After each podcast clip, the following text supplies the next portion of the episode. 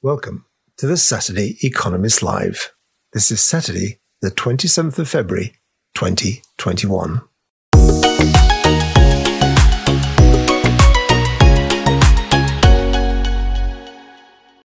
Hands up, more spending, please, is the theme of our podcast this week. The budget is coming, but will it be a budget for recovery or a budget to balance the books? Just a few weeks to go before the secrets of the red box are revealed. Tory big donors are warning to increase taxes now would be utterly wrong and risk recession. The Treasury is threatening to hike corporation tax and capital gains tax. A 1% hike in corporation tax seems likely. Further stealth moves on pension allowances and higher tax bands seem probable. The Chancellor will deliver a budget which will be forced to continue support for business and the jobs market specifically.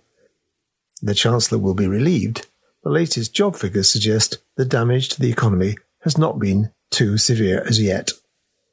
At the end of December, the unemployment rate had risen to 5.1%.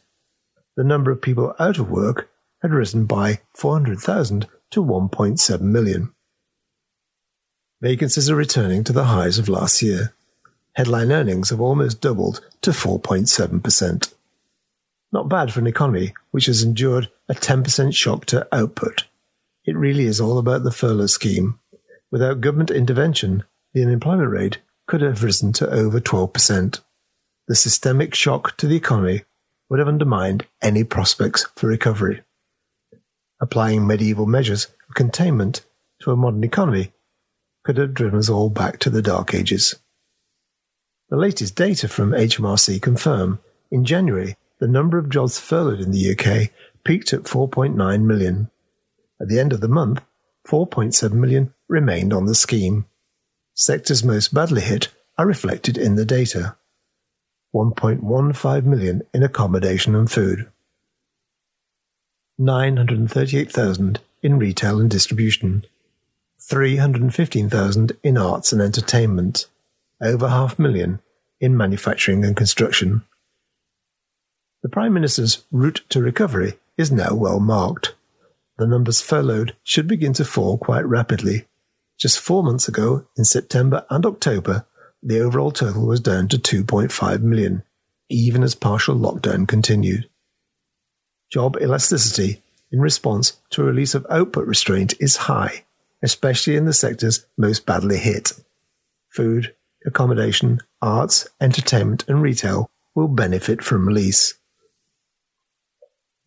Some structural changes will present, some structural challenges will present as a result of digital acceleration, but the bounce back could be much faster than expected. The impact of the route to recovery on our output model suggests growth of 6.5% may be possible this year. The Chancellor may have his time to balance the books in due course. For the moment, this remains the time to budget for recovery.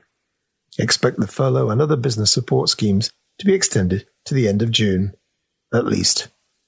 Join us for more after the break. The Saturday Economist Live podcast, great updates on the UK and world economy. Visit thesaturdayeconomist.com to sign up. Don't miss out. Welcome back. China announced plans to double the size of the economy by 2035. The Asian leader is expected to overtake the US as the largest economy in the world by 2028. Even then, it would struggle to break into the top 50 in the world in terms of GDP per capita. The potential for continued growth remains huge. Infrastructure will play a great part in the plans. The high speed rail network will be expanded to 70,000 kilometers. The overall rail framework is expected to cover some 200,000 kilometers by the end of 2035. 163 new airports will be added to the airline network, bringing the total to 400. The network of highways and expressways will increase to 460,000 kilometers. The inland waterway system will increase to 25,000 kilometers. Technology will feature in the expansion. support for smart and autonomous vehicles, development of a homegrown global navigation system, research into magnetic levitation train systems, and vacuum train transit will feature. The country will put semiconductors, including integrated circuits and advanced chips, at the center of R&D priorities. This week, the Biden administration confirmed the US is to introduce sweeping rules to limit the expansion of Chinese technology companies. The new rules will enable the State Commerce Department to ban technology related business transactions that it determines pose a national security threat. This is part of an effort to secure US supply chains. Companies in technology, telecommunications, finance, and other industries say the rule could stifle innovation and hurt competitiveness. Business leaders are nervous about the plans. The president is worried about the chip crisis. The plan is to sign an executive order reviewing supply chains for critical materials, including semiconductors, pharmaceuticals, and rare earth minerals. The report will confirm US semiconductor manufacturers have outsourced production to Samsung and Taiwan semiconductor manufacturing.